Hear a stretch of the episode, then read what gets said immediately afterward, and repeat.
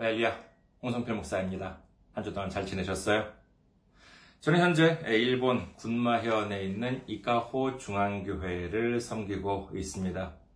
저희 교회 홈페이지 알려드리겠습니다. 저희 교회 홈페이지는 www.ikahochurch.com이 되겠습니다. www.ikahochurch.com 이곳으로 오시면 저희 교회에 대한 안내 말씀 그리고 주일 설교 말씀을 들으실 수가 있습니다. 저희 교회 주일 설교 말씀은 동영상 사이트 유튜브를 통해서 시청하실 수도 있고요. 그리고 팟캐스트와 팟빵을 통해서도 여러분들께서 음성으로 들어보실 수가 있습니다. 그리고 저희 교회 메일 주소 알려드리겠습니다. 저희 교회 메일 주소 이카호 church 골뱅이 gmail.com이 되겠습니다. 이카호 church 골뱅이 gmail.com 이곳으로 메일을 보내주시면 제가 언제든지 직접 받아볼 수가 있습니다. 그리고 선교 후원으로 섬겨 주실 분들을 위해서 안내 말씀 드리겠습니다. 먼저 한국에 있는 은행이죠. KB 국민은행입니다. 계좌번호 079-21-0736-251입니다. KB국민은행 079-21-0736-251입니다. 그리고 일본에 있는 은행으로 직접 섬겨주실 분들을 위해서 안내 말씀 드리겠습니다. 일본에 있는 은행이에요. 군마은행입니다. 지점번호는 190, 계좌번호는 1992256이 되겠습니다. 군마은행 지점 번호는 190, 계좌 번호는 1992256입니다. 저희 교회는 아직까지 재정적으로 미자립 상태에 있습니다. 그래서 여러분들의 기도와 선교 후원이 큰 힘이 되고 있습니다. 여러분들의 많은 기도, 많은 관심, 많은 섬김 기다리고 있겠습니다. 지난주에 또 귀하게 선교 후원으로 섬겨주신 분들이 계셨습니다. 송현수님, 심유석님, 안성희님, 이진묵님, 황석님, 그리고 새봄님께서 귀하게 선교 후원으로 섬겨주셨습니다. 얼마나 큰 힘이 되는지 모릅니다. 예수님의 놀라운 축복과 넘치는 은혜가 함께 하시기를 주님의 이름으로 축원드립니다. 오늘 함께 은혜 나누실 말씀 보도록 하겠습니다. 함께 은혜 나누실 말씀 빌레몬서 11절 말씀이 되겠습니다. 빌레몬서 11절 제가 가지고 있는 성경으로 신약 성경 351페이지가 되겠습니다. 빌레몬서 11절 말씀 봉독해 드리겠습니다. 그가 전에는 내게 무익하였으나 이제는 나와 내게 유익함으로 아멘. 할렐루야. 주님 사랑하시면 아멘 하시기 바랍니다. 아멘. 오늘 혈전 여러분과 함께 유익한 그릇이라는 제목으로 은혜를 나누고자 합니다. 오늘 살펴볼 성경은 빌레몬서입니다. 이 빌레몬서는 1장, 그것도 25절까지밖에 없는 대단히 짧은 책이라고 할 수 있겠지요. 그렇다고 성경적인 권위가 다른 책에 비해서 떨어진다는 것은 절대로 아닙니다. 성경은 구약 39권, 그리고 신약은 이 빌레몬서를 포함을 해서 27권, 총 66권으로 구성되어 있습니다만은 각 책은 그 길이에 상관없이 모두 동등한 권위가 인정되고 있습니다. 이는 무슨 뜻이냐 하면은 어, 이 빌레몬서처럼 그 짧은 책보다도 상당히 분량이 있는 무슨 뭐 창세기나 시편이나 이사야서가 더 중요하다라고 하는 것이 아니라 우리에게는 똑같이 중요하다라고 하는 것이지요.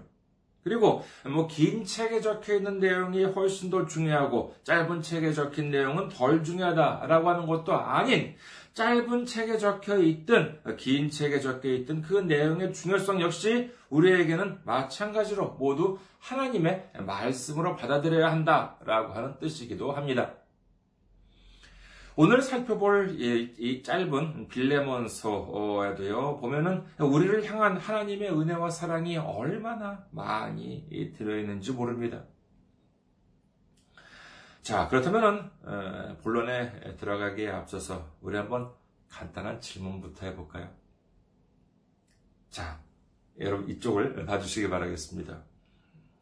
구약에 보면은 뭐 창세기, 출애굽기, 레위기, 민수기, 신명기 등등이 있고 신약에 보면은 뭐 마태, 마가, 누가, 요한복음 아, 등등이 이제 있습니다만 그 책 제목은요, 어, 그 책의 내용에 의해서 결정 음, 뭐 정해진 경우도 있고 그 책의 주요 인물 이름이 붙여진 경우, 어, 그 책을 적은 사람의 이름, 또는 뭐 그 편지를 받는 사람이나 받는 교회 이름이 책 제목으로 붙여진 경우도 있습니다. 신약성에 보면은요, 어, 대부분 뭐 서한, 그러니까 뭐 편지 형식으로 된 책들이 많이 있습니다. 이 빌레몬서도 편지 형식으로 적힌 책입니다만은 그렇다면은 이 빌레몬서라고 하는 이 그 빌레몬 이라고 하는 단어는 무슨 이름일까요? 오늘은 좀 선택지가 많습니다. 선택지 4개입니다. 자, 이 빌레몬서의 책 이름에 붙여진 이 빌레몬은 무슨 뜻일까 하는 것이죠. 자, 1번, 이 편지를 쓴 사람 이름이다. 2번, 이 편지를 받는 사람 이름이다. 3번, 이 편지를 받는 교회 이름이다. 4번 이 편지에 등장하는 주요 인물 이름이다. 몇 번일까요? 아, 평소에 성경을 읽으신 분들께서는 뭐 어렵지 않겠지요. 다시 한번 선택지 말씀드릴게요. 1번 이 편지를 쓴 사람 이름이다. 2번 이 편지를 받는 사람 이름이다. 3번 이 편지를 받는 교회 이름이다. 4번 이 편지에 등장하는 주요 인물의 이름이다. 몇 번인지 아시겠습니까? 예, 정답은 2번입니다. 정답은 2번. 이 편지를 받는 사람 이름이지요. 이 빌레몬서 1절에서 2절을 보겠습니다. 빌레몬서는 아까 말씀드린 것처럼 장이 없으니까는요, 그냥 1절, 2절만 이렇게 말씀을 드립니다. 빌레몬서 1절에서 2절 그리스도 예수를 위하여 갇힌 자된 바울과 및 형제 디모데는 우리의 사랑을 받는 자요 동역자인 빌레몬과 자매 아비아와 우리와 함께 병사된 아키뽀와 내 집에 있는 교회에 편지하노니라고 되어 있습니다. 이 두 구절을 보면은 우리는 많은 것을 알 수 있습니다. 19절 전반부를 보더라도 알 수 있듯이 이 편지는 바울이 빌레몬과 자매 아비아, 병사 아키뽀 그리고 그의 교회에 편지를 썼습니다. 바울은 당시 갇혀 있었다라고 합니다. 신학자들은 빌레몬서의 내용에서 알 수 있듯이 갇혀 있었음에도 불구하고 비교적 자유롭게 사람들을 만날 수 있었다고 해서 아마도 로마에 갇혀 있을 때인 서기 한 60년 정도에 적힌 서신이라고 보고 있습니다. 또 하나 알 수 있는 사실이 있습니다만은 여기에 교회라고 하는 말이 나오는데 이는 내 집, 그러니까 이 편지의 수신인인 빌레몬의 집이라고 할 수 있겠지요. 그렇다면 이 교회는 이 빌레몬 집에 이제 있었다는 것인데 이 교회가 어디를 가리키는 것인지 궁금하게 됩니다만은 이는 좀 잠시 후에 말씀드리도록 하겠습니다. 사실 이 빌레몬서에 있어서 주인공은 편지 수신인 그 빌레몬이 아니라 다른 인물이라고 할 수 있습니다. 그 이름은 뭐냐? 바로 10절에 등장하는 오네시모입니다. 10절을 봅니다. 빌레몬 10절, 빌레몬서 10절. 갇힌 중에서 낳은 아들 오네시모를 위하여 내게 간구하노라. 사실 이 10절이야말로 이 빌레몬서에 있어가지고 핵심 내용, 말하자면 뭐 제목과도 같은 어, 그 어, 부분이라고 할 수 있겠습니다. 어, 자, 이렇게 보면은요, 빌레몬서에는 주요 인물이 셋이 있다고 할 수 있겠지요. 우선 이 편지를 쓰고 있는 바울이 있고, 그 다음에 수신인인 빌레몬, 그리고 이 편지에 등장하는 수수께끼의 인물, 오네시모입니다. 바울은 빌레몬에게 편지하기를 이 오네시모에 대해서 간구한다. 간절히 요구한다 라고 하는 말을 하고 있습니다. 예, 그렇다면 무슨 간구인지 한번 음, 바울의 말을 직접 들어보도록 하겠습니다. 좀 길지만은요, 11절부터 18절까지 살펴보도록 하겠습니다. 빌레몬서 11절에서 18절. 그가 전에는 내게 무익하였으나 이제는 나와 내게 유익함으로 내게 그를 돌려보내노니 그는 내 신복이라. 그를 내게 머물러 있게 하여 내 복음을 위하여 갇힌 중에서 내 대신 나를 섬기게 하고자 하나. 다만 내 승낙이 없이는 내가 아무것도 하기를 원하지 아니하노니 이는 너의 선한 일이 억지같이 되지 아니하고 자의로 되게 하려 함이라. 아마 그가 잠시 떠나게 되는 것은 너로 하여금 그를 영원히 두게 함이리니 이후로는 종과 같이 대하지 아니하고 종 이상으로 곧 사랑받는 형제로 둘 자라. 내게 특별히 그러하거든 하물며 육신과 주 안에서 상관된 내게랴. 그러므로 어, 네가 나를 동역자로 할진대 그를 영접하기를 내게 하듯하고 그가 만일 내게 불의를 하였거나 아, 내게 빚진 것이 있으면 그것을 내 앞으로 계산하라. 이 말씀 좀 어렵게 느껴질지 모르겠습니다만요. 어, 뭐 그렇게 하나하나 살펴보면 그렇게 어려운 말씀은 아닙니다. 여기서 핵심 구절은 12절, 14절, 그리고 16절이라고 할 수 있겠습니다. 먼저 12절부터 살펴보겠습니다. 빌레몬서 12절 내게 그를 돌려보내노니 그는 내 신복이라. 여기서 어, 내게 즉 너라고 하는 것은 빌레몬일 것이고 그라고 그를 돌려보내노니 그는 오네시모입니다. 즉 바울은 빌레몬에게 자 오네시모를 단순히 보낸다라고 하는 것이 아니라 분명히 돌려보낸다 이렇게 바울은 말합니다. 이는 무엇을 뜻합니까? 이는 오네시모는 본래 빌레몬 쪽에 있었던 사람이다라고 하는 것을 알 수 있겠죠. 그리고 오네시모에 대한 기록 중에서 14절을 봅니다. 빌레몬서 14절. 다만 내 승낙이 없이는 내가 아무것도 하기를 원하지 아니하노니 이는 너의 선한 일이 억지같이 되지 아니하고 자의로 되게 하려 함이라. 이 글을 보면은 참 묘합니다. 바울이 오네시모에게 뭐 무엇인가를 해줄 일이 있으면은 뭐 그냥 뭐 해주면 될 것인데 그 이전에 이를 위해서 빌레몬의 승낙을 구하고 있습니다. 빌레몬 당신의 승낙 없이는 오네시모에게 아무것도 안 하겠다라고 이렇게 바울은 말하고 있는 것이지요.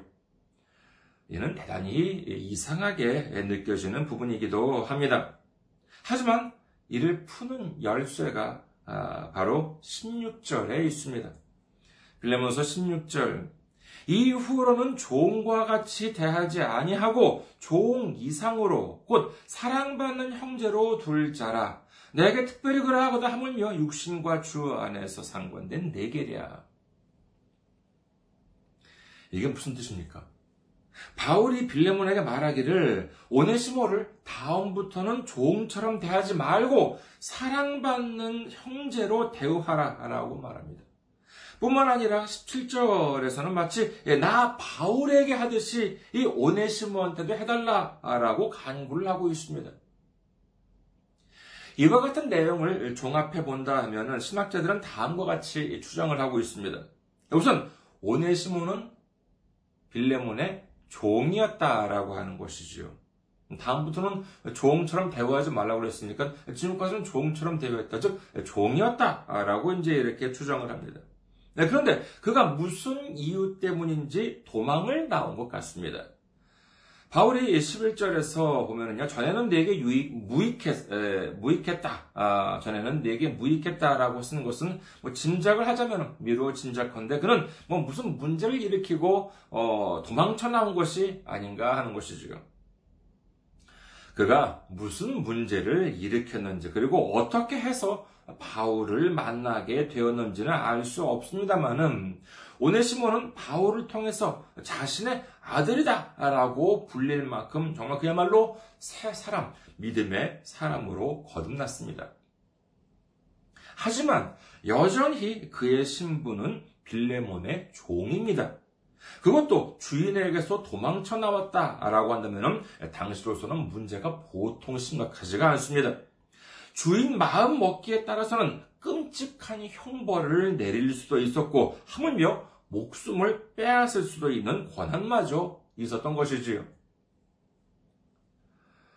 주인은 자신의 종을 죽일 권한도 가지고 있었습니다만 반면에 그를 해방시켜줄 권한, 즉 그를 자유인으로 만들어줄 권한도 가지고 있었습니다. 그렇기 때문에 바울은 아 오네시모를 자신 곁에 두고 싶었음에도 불구하고 우선 빌레몬한테 보낸다 라고 하는 것도 그와 같은 이유 때문이었던 것입니다. 자, 이제 오네시모에 대해서는 어느 정도 우리가 알았습니다. 예, 그렇다면 다음으로 궁금한 사람은 이 빌레몬이지요. 여러 제가 그 책들을 찾아보니까는요, 어, 거기에는 이 빌레몬은 골로세라고 하는 도시의 시민이었다라고 기록을 합니다. 예, 골로세라고 하는 것은 지금 터키에 있는 호나스라고 하는 이름으로 어, 되어 있는 지역이라고 하는데, 예, 근데 좀 문제가 있습니다. 뭐냐면은요, 성경에 보면은 이 빌레몬이라고 하는 이름은 다른 곳에 등장하지 않고 오직 이 빌레몬서에만 등장을 하는데 빌레몬서에 보면은요, 이 골로세라고 하는 이름이 전혀 나오질 않습니다. 그래서 왜 그를 골로세인이라고 단정할 수 있을까 해가지고 여러 가지로 이렇게 성경을 찾아보았습니다만은 아, 역시 답은 성경에 있었습니다. 예, 바울서 시인인 예, 그, 어, 골로새서에서 다음과 같은 구절을 찾을 수 있었습니다. 골로새서 4장 9절입니다. 골로새서 4장 9절 신실하고 사랑을 받는 형제 오네시모를 함께 보내노니 그는 너희에게서 온 사람이라 그들이 여기 이 일을 다 너희에게 알려주리라 라고 기록합니다. 이 골로새서 어, 또한 이 바울이 쓴 편지입니다만 이는 골로새에 있는 교회에 쓴 편지입니다. 그런데 여기서 나오는 이 오네시모가 빌레몬서에 등장하는 오네시모와 같은 인물이라고 한다면은 그가 너희에게서 왔다라고 한다면은 이는 골로새에서 왔다라고 할 수 있겠지요. 네, 그러니까 오네시모가 골로새에서 왔다라고 하면은 그가 골로새에서 있을 때는 당연히 빌레몬 집에서 종으로 있었을 것이기 때문에 빌레몬은 골로새인이었다라고 하는 것이고 그리고 골로새 교회는 앞서 빌레몬서 2절에서 알 수 있는 것처럼 빌레몬의 집에서부터 시작했다라고 할 수 있을 것입니다. 자, 이제서야 드디어 어느 정도 배경이 예, 밝혀졌습니다. 오네시모는 골로새에 있는 빌레몬 집에서 종으로 살았었습니다마는 거기서 도망쳐 나왔습니다. 이는 죽음을 각오한 일입니다. 그가 어디까지 도망쳤냐 하면은 당시 로마에 갇혀 있었던 바울한테까지 오게 되었는데 이 골로새에서 로마까지는 무려 2,000km 이상 떨어져 있다고 합니다.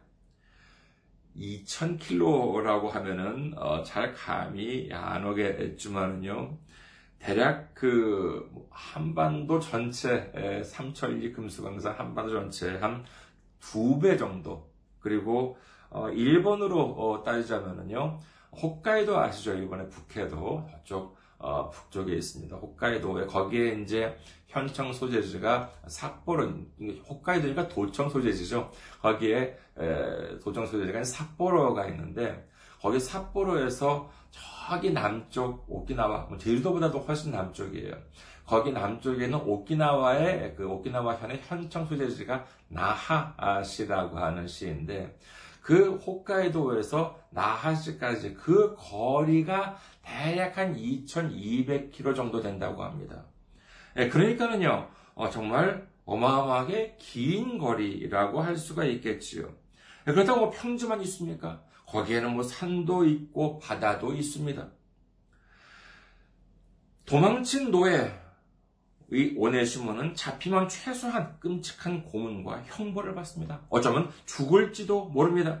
예, 그렇다고 도망친 노예인데 뭐 말 같은 아니면 뭐 교통수단 이와 같은 이와 같은 것을 이용할 수 있는 돈도 없었겠지요. 그는 밤낮을 가리지 않고 정신없이 달렸을 것입니다.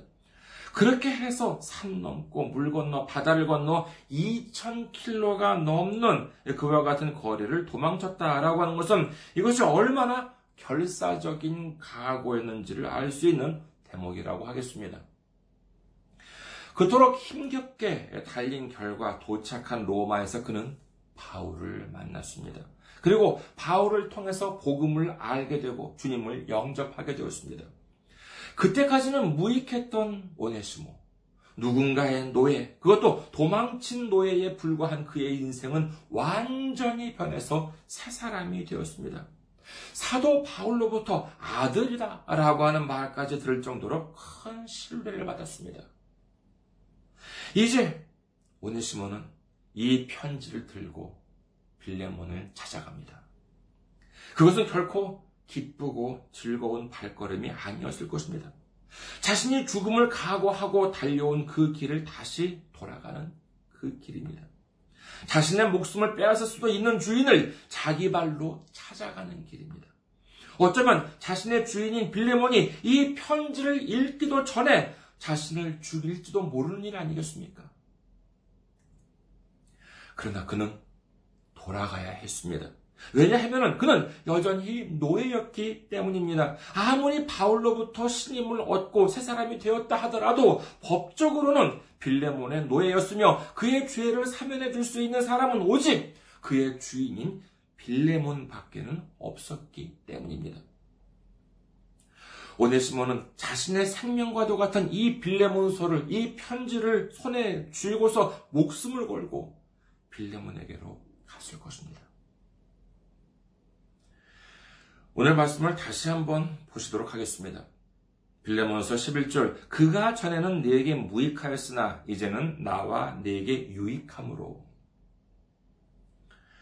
바울이 말하기를 지난날에 오네시모는 무익했지만 이제는 바울과 빌레몬에게 유익하게 되었다라고 합니다. 그렇기 때문에 그의 죄를 용서하고 이제 종이 아니라 더 이상 노예가 아니라 믿음의 형제로서 동역자로서 대우를 해달라 이렇게 빌레몬에게 강구하고 있습니다.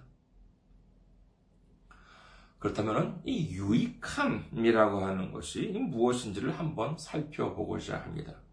디모데후서 2장 20절 큰 집에는 어, 큰 집에는 금그릇과 은그릇뿐 아니라 어, 나무 그릇과 질그릇도 있어 귀하게 쓰는 것도 있고 천하게 쓰는 것도 있나니 다시 한번 읽어드릴게요. 디모데후서 20, 디모데후서 2장 20절.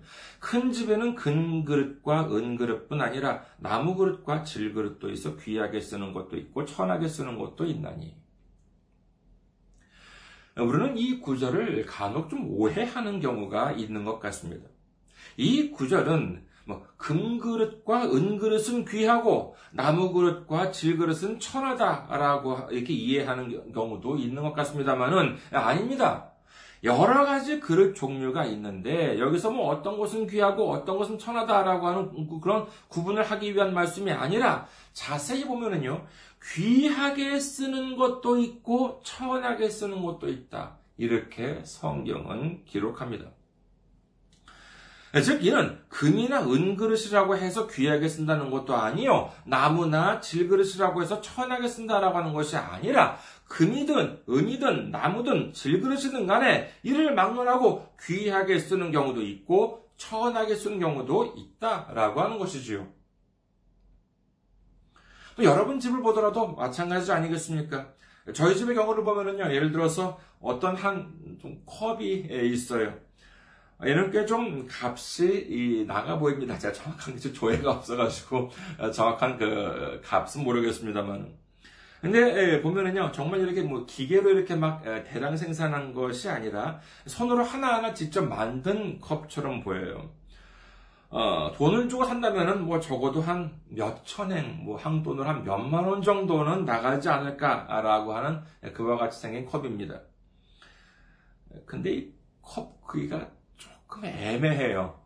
어, 물이나 주스를 마시기에는 좀 작고, 녹차를 마시기에는 좀그 입이 좀 이렇게 좀그 어, 좁아요. 예, 그렇다고 뭐 진한 커피, 무슨 에스프레소 같은 거 있잖아요. 예, 진한 커피를 마시기에는 손잡이가 없어요. 그래서 일본식으로 만든 그 잔이기 때문에 그렇습니다. 예, 그래서 좀 불편합니다. 그래서 저희 집사람이랑 이걸 대체 어디에 쓰는 것이 제일 좋을까 하고 고민한 끝에 지금은 저희 집에서 그 양치를 할 때, 이빨 닦을 때 컵으로 어, 사용을 하고 있습니다. 그리고 어뭐 어좀좀 좀 그래도 좀 비교적 고급스러운 컵이나 그릇들도 있어요. 얻은 것이지만은요. 그런데 그런 그릇들은요 또 잘 안 써지더라고요. 아무리 예쁘고 값이 나간다 하더라도 그 그릇을 뭐 쓸만한 요리를 뭐 해먹을 기회가 뭐 그렇게 많지는 않잖아요. 어쩌면 뭐 찬장 저 안쪽에 들어있고 뭐 주신 분들께는 죄송합니다만 저기 안쪽에 들어있고 솔직히 뭐 있는지 없는지도 모르는 그릇들도 있지 않을까 합니다. 하지만 반면에 아주 요긴하게 쓰이는 그릇들도 있습니다. 어떤 그릇은요, 백엔샵, 천원샵이죠, 이제 한국에서는요. 이 백엔샵에서 산 그릇들인데, 이거는요, 정말 아주 그냥 저 백엔, 한국 돈으로 천 원밖에 안 나는 그와 같은 그릇입니다만은, 이거는 뭐 국을 담아도, 좋고 밥을 비벼 먹을 때도 좋고 라면을 먹을 때도 좋고 참 얼마나 편리하게 참 요긴하게 쓰는지 모릅니다. 요즘 그 100엔짜리 그릇들을 보면은 정말 얼마나 잘 나오는지 몰라요. 그렇다면 우리에게 있어서 귀하게 쓰는 그릇이라고 한다는 것이 무엇입니까? 그렇죠. 내가 많이 쓰는 그릇, 내가 참 편리하게 쓰는 그릇, 요긴하게 쓰는 그릇, 이것이 바로 그야말로 귀하게 쓰는 그릇 아니겠습니까? 비슷하게 생긴 그릇이라 하더라도 어떤 것은 맛있는 음식을 먹을 때 쓰는 그릇, 이것은 귀하게 쓰는 그릇이요. 또는 뭐 쓰레기통이나 뭐 걸레를 빨 때 쓰는 그릇 같은 거는 뭐 천하게 쓰는 그릇이라고 할 수 있겠지요. 같은 그릇이라 한다 하더라도 어떤 것은 항상 깨끗하게 닦고 보기 좋은 곳, 언제든지 꺼내기 쉬운 곳에 넣어두지만은 지저분한 그릇들, 예, 그리고 뭐 전혀 쓰지 않는 그릇들은 제 아무리 비싼 그릇이라 한다 하더라도 전혀 신경을 쓰지 않게 되는 것입니다. 오늘 바울은 이 오네시모를 가리켜서 예전에는 무익했으나 이제 유익하게 되었다라고 말합니다. 무익하고 유익한 것이 무엇입니까? 그것은 무익하다는 것은 도움이 안 되는 것이요. 유익하다는 것은 도움이 많이 된다는 것이지요. 우리는 무익한 그릇이 되어야 하겠습니까? 유익한 그릇이 되어야 하겠습니까? 당연히 유익한 그릇이 되어야 합니다. 자, 그렇다면 누구에게 유익한 그릇이 되어야 하겠습니까? 이는 뭐 두말할 것도 없이 우리 주님께 있어서 유익한 그릇이 되어야 하는 줄 믿으시기를 주님의 이름으로 축원합니다. 그렇다면 어떤 그릇이 유익합니까? 정말 돈 많고 재능 많은 사람이요. 비싼 옷에, 비싼 차에, 비싼 집을 가지고 있는 사람이 유익합니까? 영화배우나 탤런트처럼 예쁘고 늘씬하고 키 크고 잘생기고 뭐 그리고 뭐 이렇게 뭐 배도 안 나오고 뭐 그와 같은 사람이라 하지만 귀한 그릇입니까? 아닙니다. 귀한 그릇은 전적으로 하나님께서 귀하게 쓰시는 그릇이 귀한 그릇입니다. 우리가 결정하는 것이 아니에요. 전적으로 하나님께서 결정하는 일입니다.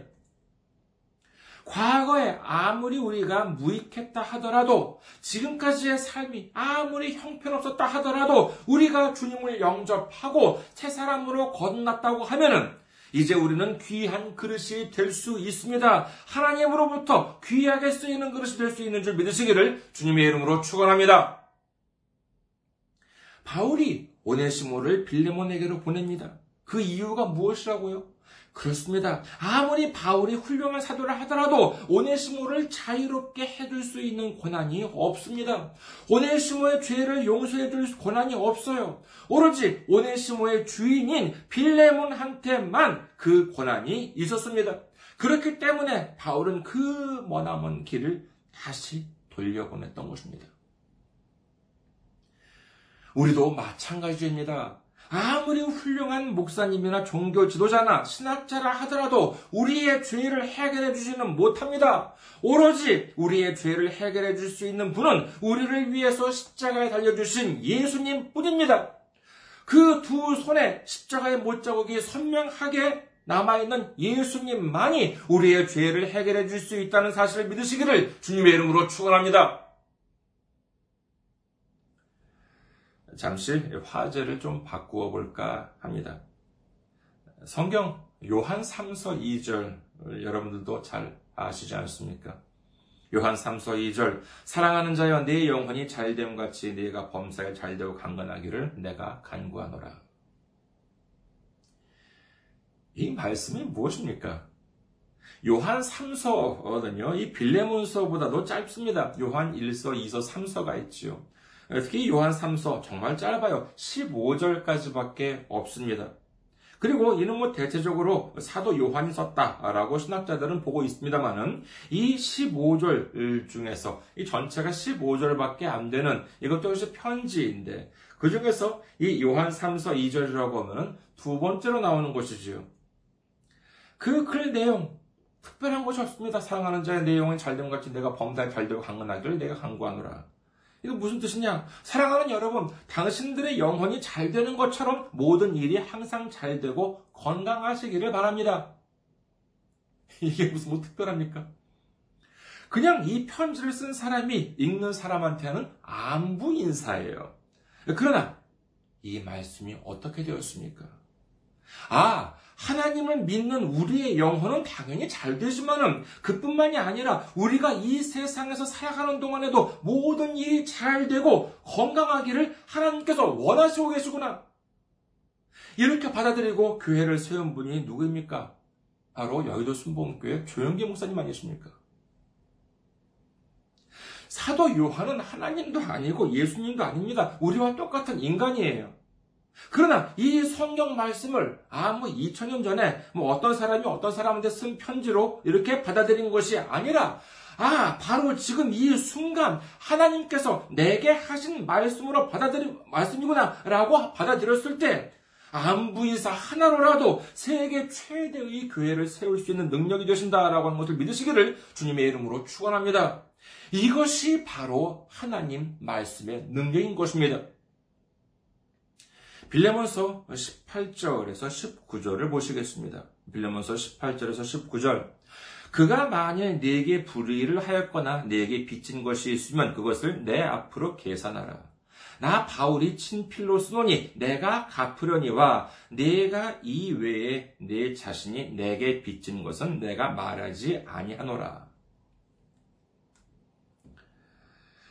이 글을 직접적으로 해석하면 어떻게 되겠습니까?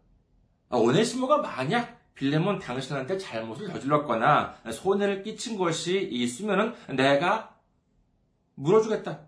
그러나 빌레몬 당신도 나한테 빚진 것이 있다는 것은 뭐 굳이 내가 말하지 않더라도 알고 있지요. 이 말씀 어떻습니까? 그저 사도 바울이 빌레몬이라고 하는 사람한테 한 말이요. 이 말씀을 보면은 마치 하나님께서 우리에게 하시는 말씀 같지 않습니까?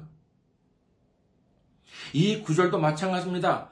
바울이 뭐 하나님이나 예수님이라고 하는 것이 아닙니다. 빌레몬이 또 뭐 하나님이다 예수님이다라고 하는 것이 아니에요. 예, 그러나 바로 이 말씀이 하나님께서 지금 이 순간 우리에게 해주시는 말씀으로 받아들였을 때 놀라운 역사가 일어나는 것입니다. 이는 우리가 하나님과 이웃을 어떻게 대해야 하는지도 말씀해 주고 있습니다. 여러분, 여러분들도 이웃한테 억울한 일을 당한 적이 있으시지요? 예, 있을 것입니다. 저도 억울한 일을 당한 적이 있습니다. 왜 없겠습니까? 만약에 우리 이웃이 나를 괴롭혔습니다. 나에게 잘못을 저질렀어요. 그렇다면 하나님께서 어떻게 해주시겠대요? 그렇습니다. 하나님께서, 예수님께서 다 갚아주시겠대요. 걱정하지 마시래요. 그러나 동시에 이렇게 말씀하십니다. 너도 나를 괴롭힌 적이 있다는 것 기억하지? 너도 너를 괴롭힌 사람 못지않게 누군가를 괴롭힌 적이 있다는 것 내가 굳이 말하지 않더라도 너 기억하고 있지? 지금 예수님께서 이렇게 말씀하고 계신 것 같지 않으십니까? 우리가 잘못을 저질렀습니다. 우리가 죄를 지었습니다. 우리 힘으로는 도저히 해결할 수가 없습니다. 우리는 멸망할 수밖에 없습니다.